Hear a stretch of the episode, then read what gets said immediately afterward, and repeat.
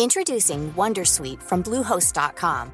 Website creation is hard, but now with Bluehost, you can answer a few simple questions about your business and get a unique WordPress website or store right away.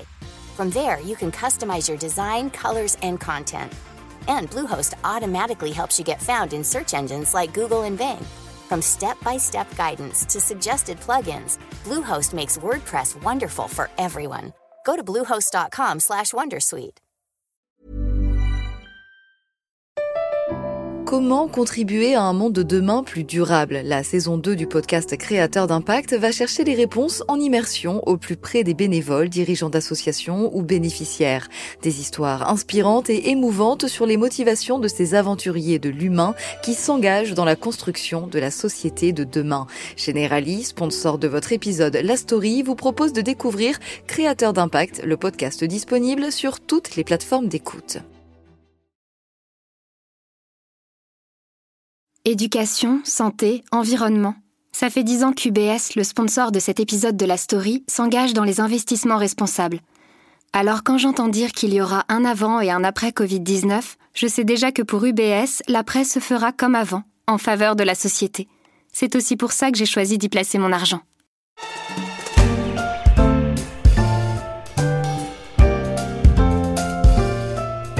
Britanniques ont encore obtenu un nouveau délai pour le Brexit, dont la date butoir a été repoussée au 31 janvier 2020, le temps de retourner aux urnes pour la deuxième fois depuis le vote favorable au Brexit en juin 2016. Ce n'est pas encore l'instabilité politique à l'italienne, mais de ce côté-ci du Channel, on n'était pas habitué à un tel chamboulement perpétuel.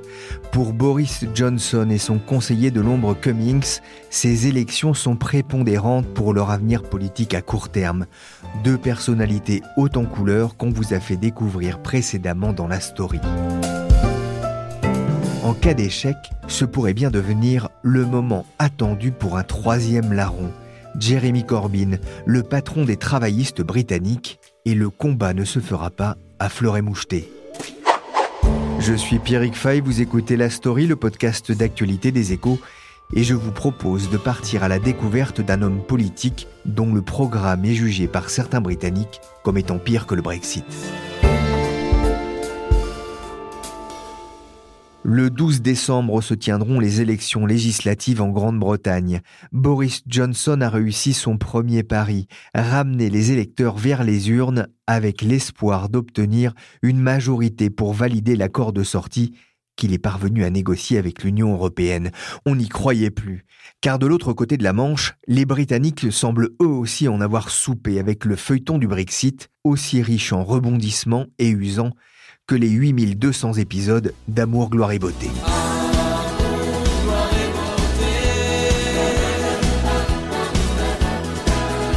Pas sûr que le Brexit lui fasse encore rêver grand monde, alors que la campagne électorale bat son plein outre-Manche. La campagne a débuté ce jeudi.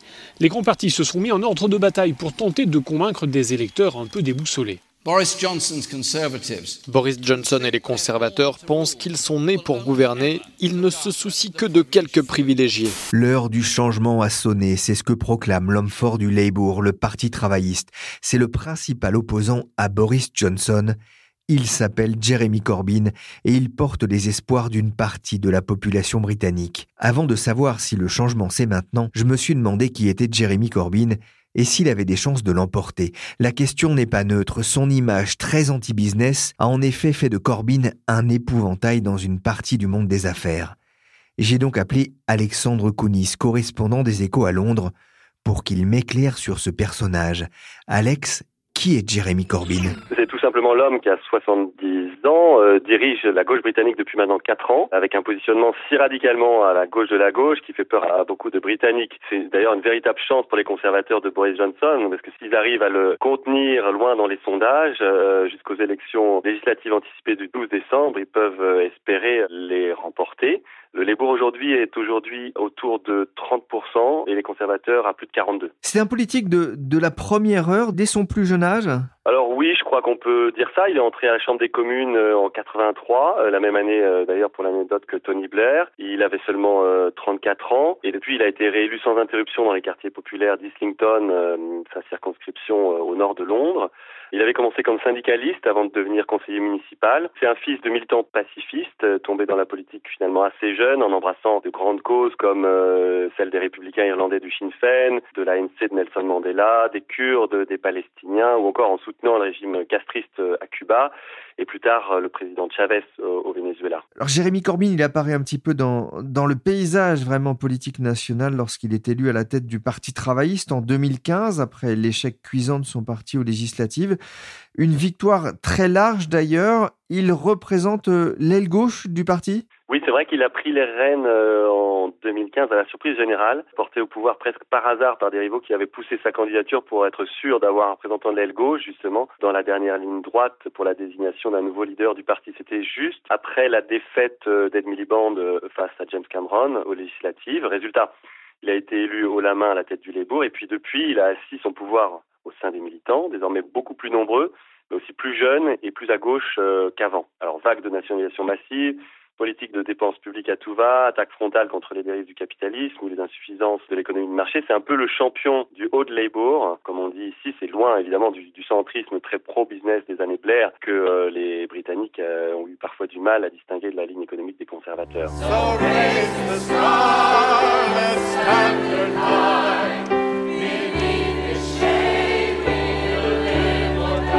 que vous entendez, ce n'est pas la version anglaise de Mon beau sapin, mais l'air de The Red Flag est devenu l'hymne favori du Parti travailliste, chanté ici lors d'un meeting en septembre 2018, un air relancé d'ailleurs par Jeremy Corbyn que l'on voit dans cette vidéo, point gauche levé.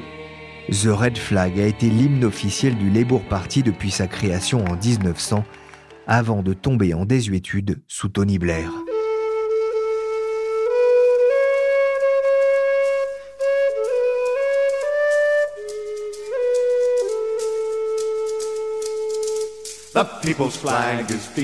Cet air de Jim Connell, qui date de 1889, nous éclaire aussi sur Jeremy Corbyn. Mais qui est-il vraiment? Dans un En vue des échos, voici ce qu'écrivait Sabine de Langlade. Il roule à vélo, il est végétarien, pourquoi pas? L'homme au sourire rare et surtout convenu, amoureux de la dépense publique, sectaire. Il se serait séparé de sa deuxième femme parce qu'elle avait mis un de leurs trois enfants dans une école privée. Mais que lui ont donc trouvé les électeurs? Comparer l'État d'Israël à l'État islamique ne lui fait pas peur. Chavez, une inspiration pour nous tous. Certes, il fait les notes de frais les plus basses de Westminster, mais son programme de renationalisation se monte à 250 milliards de livres. Alexandre, Corbyn paraît moins fantasque que Boris Johnson? Alors c'est clair qu'il est moins fantasque pourrait même lui prêter des allures de moine ou, euh, en tout cas d'ascète. Il ne boit pas, il est végétarien, il est connu pour être l'un des députés aux dépenses les plus frugales euh, à la Chambre des communes. Il roule en vélo et il déclare euh, qu'il aurait sans doute été fermier s'il n'avait pas fait de la politique. Ses détracteurs trouvent qu'il manque de charisme et de talent d'orateur, mais il sait quand même chauffer une salle et a montré qu'il savait surprendre dans une campagne électorale, notamment pendant les dernières élections anticipées, euh, les législatives de 2017, où il n'a pas gagné, mais euh, c'est tout comme, puisqu'il est parvenu à priver euh, Theresa May de sa majorité parlementaire à l'issue d'une incroyable euh, remontada. Mais Jeremy Corbyn, ce sont aussi des prises de position qui tranchent. Il veut sortir de l'OTAN et milite contre la politique de dissuasion nucléaire de l'Angleterre. Il soutient aussi Maduro au Venezuela et avoue une certaine admiration pour la politique étrangère de Poutine, dans un pays où l'empoisonnement de l'ex-espion Sergei Skripal a causé une crise diplomatique entre Londres et Moscou, il fallait oser. Il est aussi pro-palestinien et s'était fait remarquer en 2016 lors d'un discours contre l'antisémitisme. Nos amis juifs ne sont pas plus responsables de l'action du gouvernement Netanyahou et d'Israël que nos amis musulmans ne le sont des agissements de Daesh. C'est peu dire que la comparaison est mal passée à Jérusalem, mais aussi jusqu'au sein de son propre parti. Ainsi, dans un entretien à la chaîne israélienne i24 News, un membre important de son parti avait déclaré en off J'imagine qu'il a rencontré plus de gens qui ont tué des Israéliens que d'Israéliens à proprement parler. Un discours qui vient lui revenir comme un boomerang après l'intervention du grand rabbin du Royaume-Uni qui l'accuse dans un article publié dans le Times d'antisémitisme. À deux semaines du scrutin, cela fait tâche. On l'entend, Jérémy Corbyn n'est pas quelqu'un de lisse, loin de là. Et ça va peut-être surprendre Alexandre, mais pour la presse anglaise, le Trump britannique, ce n'est pas Boris Johnson, mais Jeremy Corbyn. C'est vrai qu'il a toujours été malmené par la presse britannique, y compris celle de gauche d'ailleurs. Même les journaux sérieux comme euh, le Guardian ou euh, The Independent euh, l'ont souvent éreinté et l'ont souvent caricaturé aussi en l'enfermant un peu dans l'image sans nuance d'un gaucho ringard. Il s'est passé un, moment important dans cette campagne pour les législatives britanniques. C'était le premier débat télé entre Boris Johnson et Jeremy Corbyn? Mr Corbyn is trying to conceal the void at the heart of his Brexit policy and refusing to answer the question of which side, which side he would take. Comment ça s'est passé? C'était euh, le 19 novembre, effectivement, sur ITV. Euh, ça a plutôt tourné euh, à la faveur de Boris Johnson. Il y a eu un sondage YouGov qui a été réalisé à l'issue de l'émission et 51% des téléspectateurs ont, ont, trouvé le Premier ministre meilleur que le leader travailliste. Donc 51-49, c'est serré, mais bon, ça montre que Corbyn a raté en tout cas l'occasion de combler une partie de son retard dans les intentions de vote au cours d'un débat où finalement il n'y a pas eu de percée ni d'un côté ni de l'autre. Il est apparu, lui, globalement plus honnête que Boris Johnson et plus en contact avec les gens ordinaires, mais Boris Johnson a été jugé globalement euh, plus agréable et surtout plus apte à être Premier ministre, euh, je crois à 54% contre 29%. Alors, il y a quelques jours, le Labour a, présenté son programme. Quels en sont les, les points clés? Alors, s'il prend le pouvoir, le Labour promet de renégocier en trois mois avec Bruxelles un nouvel accord de Brexit qui maintiendrait le pays euh, dans une relation économique étroite avec l'Union européenne, puis de le soumettre dans les six mois britanniques dans un nouveau référendum sur le Brexit qui leur offrirait d'ailleurs aussi le choix de rester dans l'Union. Ça, c'est sur le Brexit. Après neuf ans d'austérité sous les conservateurs, euh, l'autre lot de promesses, c'est d'augmenter euh, les salaires euh, de 5% dans le secteur public, de relever plus généralement le salaire minimum à 10 livres de l'heure, d'investir massivement dans le système de santé et de supprimer les frais de scolarité à l'université. Et puis, il y a aussi toute une vague massive de nationalisation qui est prévue qui va des compagnies d'eau aux opérateurs ferroviaires, en passant par l'opérateur postal, Royal Mail, et le réseau de gaz et d'électricité, National Grid. C'est une, vraie remise en cause hein, des privatisations qui avaient été lancées euh, dans les années 80 par Thatcher, qui a d'ailleurs assez le vent en poupe dans l'opinion publique, cette remise en cause. Il y a aussi une dernière nationalisation qui est envisagée, peut-être un peu moins populaire euh, dans l'opinion publique, mais c'est de privatiser le réseau fixe euh, de l'opérateur télécom BT pour offrir gratuitement l'Internet à haut débit à tous. Alors cette annonce a d'ailleurs fait couler pas mal d'encre. Elle a été jugée euh, fantaisiste par le camp conservateur et même qualifiée de folie communiste par euh, Boris Johnson. Alexandre Corbyn et le Labour ne sont pas avares de promesses? C'est vrai que les travaillistes promettent beaucoup et surtout sans compter. Au total, leur programme coûterait 83 euh, milliards de livres supplémentaires par an, entièrement financés par l'impôt. C'est beaucoup. Là où les conservateurs ne promettent que 2,9 milliards de dépenses publiques en plus chaque année et sans augmenter l'impôt sur le revenu. Corbyn véhicule aussi l'image d'un homme politique anti-business, anti-entreprise C'est vrai, il s'en est défendu récemment devant un parterre de patrons, mais il n'hésite pas à taper contre les excès du capitalisme, même à en revoir euh, les règles. Il veut, par exemple, réserver aux représentants des salariés un tiers des sièges dans les conseils d'administration. Il entend contraindre les grands groupes à transférer sur 10 ans 10% de leurs actions à leurs employés, qui n'est pas rien. Il promet une taxe exceptionnelle qui devrait rapporter, je crois, un peu plus de 11 milliards sur les entreprises pétrolières et gazières basées sur leur contribution au changement climatique depuis 96. Il veut aussi créer une taxe sur les euh, transactions financières. Il prévoit un relèvement de l'impôt sur les sociétés. Et puis, euh, il menace aussi les entreprises qui ne lutteraient pas assez euh, activement pour le changement climatique d'être carrément exclu euh, de force de la cote à la Bourse de Londres. Donc vous voyez, euh, la liste est assez longue. Là, c'est un programme hein, qui ne devrait pas faire fureur à la City de Londres, c'est sûr. C'est finalement quelqu'un de très clivant, y compris au sein du Parti travailliste, Alexandre? Alors, il a le soutien massif des militants, qui sont euh, nombreux, hein, 500 000. C'est le premier parti d'Europe, le Labour, en nombre d'adhérents. Mais il compte beaucoup d'ennemis, notamment dans les rangs des députés, qui ne seraient que 1 sur 5 seulement à se reconnaître dans sa ligne. En tout cas, je parle des députés sortants. Il y a aussi eu une polémique qui n'a rien arrangé, qui rebondissait encore ces derniers jours ici à Londres, c'est qu'il s'est montré particulièrement lent et maladroit pour traiter les accusations d'antisémitisme adressées à certains membres euh, du parti, par d'autres membres du parti d'ailleurs, et les soupçons du coup d'antisémitisme qui pèsent à son, à son encontre. Il s'appuie sur un mouvement qui s'appelle euh, Momentum. Euh, qu'est-ce qui se cache derrière ce groupe?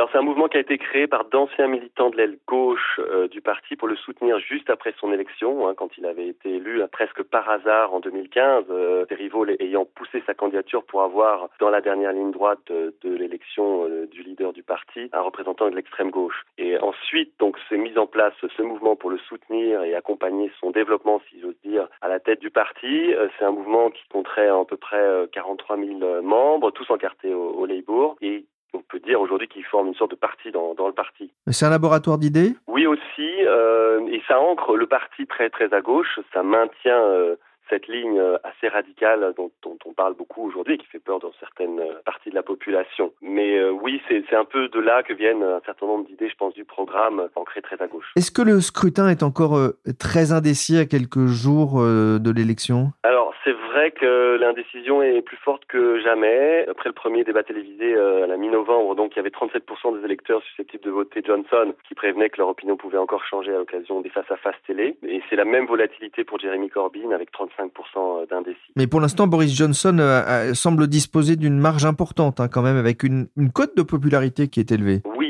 alors euh, à la fois sur son nom, euh, où il est jugé plus sérieux, en tout cas plus compétent pour gouverner que Corbyn, et aussi sur le manifeste qui réunit un peu les promesses du parti. Ce qu'on a vu là récemment, c'est au-delà des sondages dont je parlais tout à l'heure, hein, en gros les conservateurs autour de 42 et le Labour autour de 30, on a vu les premières projections en nombre de sièges ces derniers jours qui montrent qu'il devrait l'emporter. La première qui est sortie montrait que c'était avec une confortable majorité, mais ça reste quand même à confirmer. Il peut gagner ses élections euh, sans avoir de majorité ou en ayant une majorité euh, courte, ce qui lui suffirait. Mais euh, encore faut-il qu'il ait cette majorité. Est-ce que ces législatives vont se jouer uniquement sur le, sort du Brexit?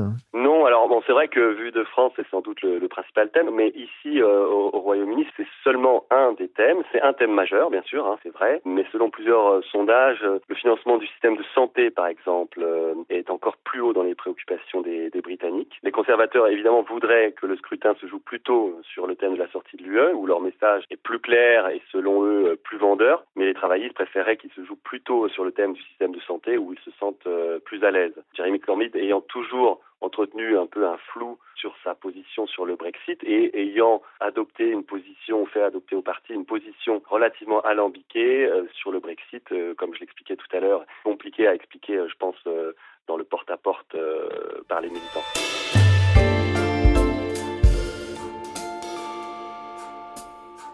Moins haut en couleur que Boris Johnson, le peu souriant Jeremy Corbyn ne fait pas rire les milieux d'affaires, britanniques hors note britannique, bien au contraire. Pour certains analystes et gérants que j'ai pu rencontrer ces derniers mois, le programme du leader travailliste serait même pire que le Brexit pour l'économie. C'est un populiste nasty, un méchant selon la Bible de la City, le Financial Times. Vraiment? Pour en savoir plus, j'ai choisi de me tourner vers quelqu'un de neutre. Frédéric Rollin est conseiller en stratégie d'investissement chez Pictet AM, une société de gestion suisse. Je lui ai demandé confirmation.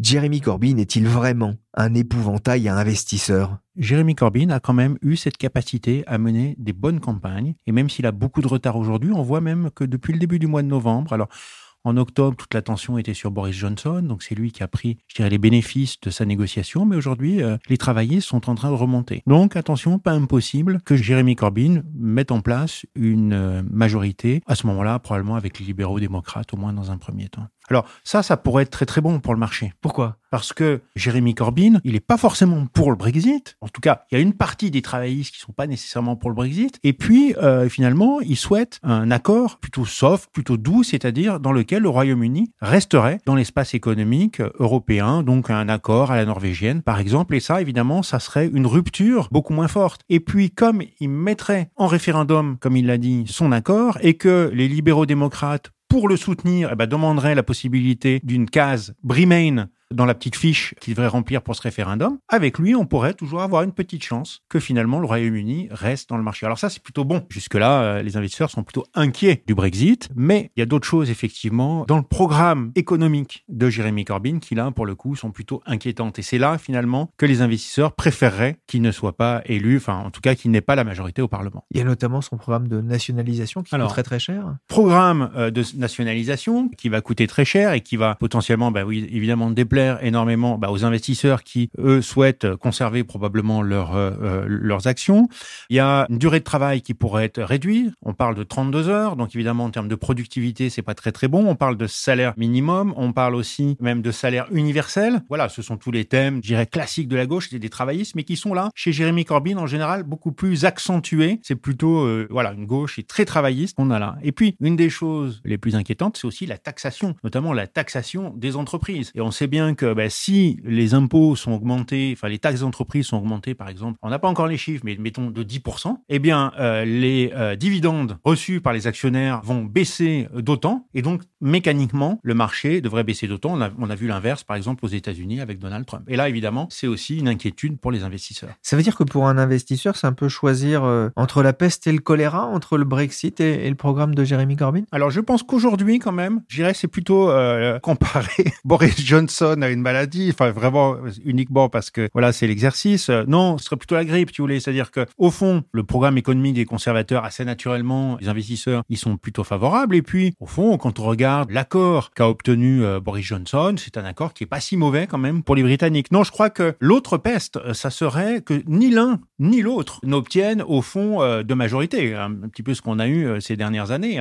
justement avec la remontée de Jeremy Corbyn. Au fond, on arriverait à un moment où on se retrouverait eh bien dans la même situation. Au fond, il faudrait des alliances, mais il n'y aura pas de majorité suffisante pour faire passer euh, le moindre accord. Et n'oublions pas quand même qu'on assiste aujourd'hui à des élections qui sont particulièrement polarisées. C'est-à-dire que même si au global, on peut estimer, voilà, un parlementaire peut estimer que finalement c'est moins pire, il va probablement quand même voter non, tout simplement parce qu'il y a une grande polarisation aujourd'hui entre les partis euh, politiques. D'après vous, est-ce qu'on a une chance de voir euh, la fin du feuilleton du, Brexit euh, après ces élections? Aujourd'hui, oui, la probabilité quand même, quand on regarde les sondages, hein, c'est qu'on ait une majorité conservatrice. Cette majorité conservatrice va faire voter l'accord et ça serait quand même bien étonnant que l'Europe se d'un accord qu'elle a signé auparavant. Donc, assez probablement quand même, Boris Johnson aura quand même réussi, eh bien, je dirais, à résoudre le problème de la quadrature du cercle, hein, c'est-à-dire à faire euh, une frontière irlandaise sans frontière irlandaise, en fait, en se passant des unionistes, et puis ensuite en gagnant euh, les élections. Donc on aurait, voilà, un accord qui passerait, qui aurait un impact probablement assez positif. Merci Frédéric Grolin de Pictet AM et merci Alexandre Kounis, correspondant des Échos à Londres. Merci aussi à Hélène Gully pour son interprétation. La story, c'est fini pour aujourd'hui. L'émission a été réalisée par Willy Gann, chargé de production Michel My Friend Varnet. Vous pouvez retrouver tous les épisodes de la story sur le Brexit sur les plateformes de téléchargement et de streaming. N'hésitez pas à vous abonner et à les partager. Pour l'info en temps réel, c'est sur leséchos.fr.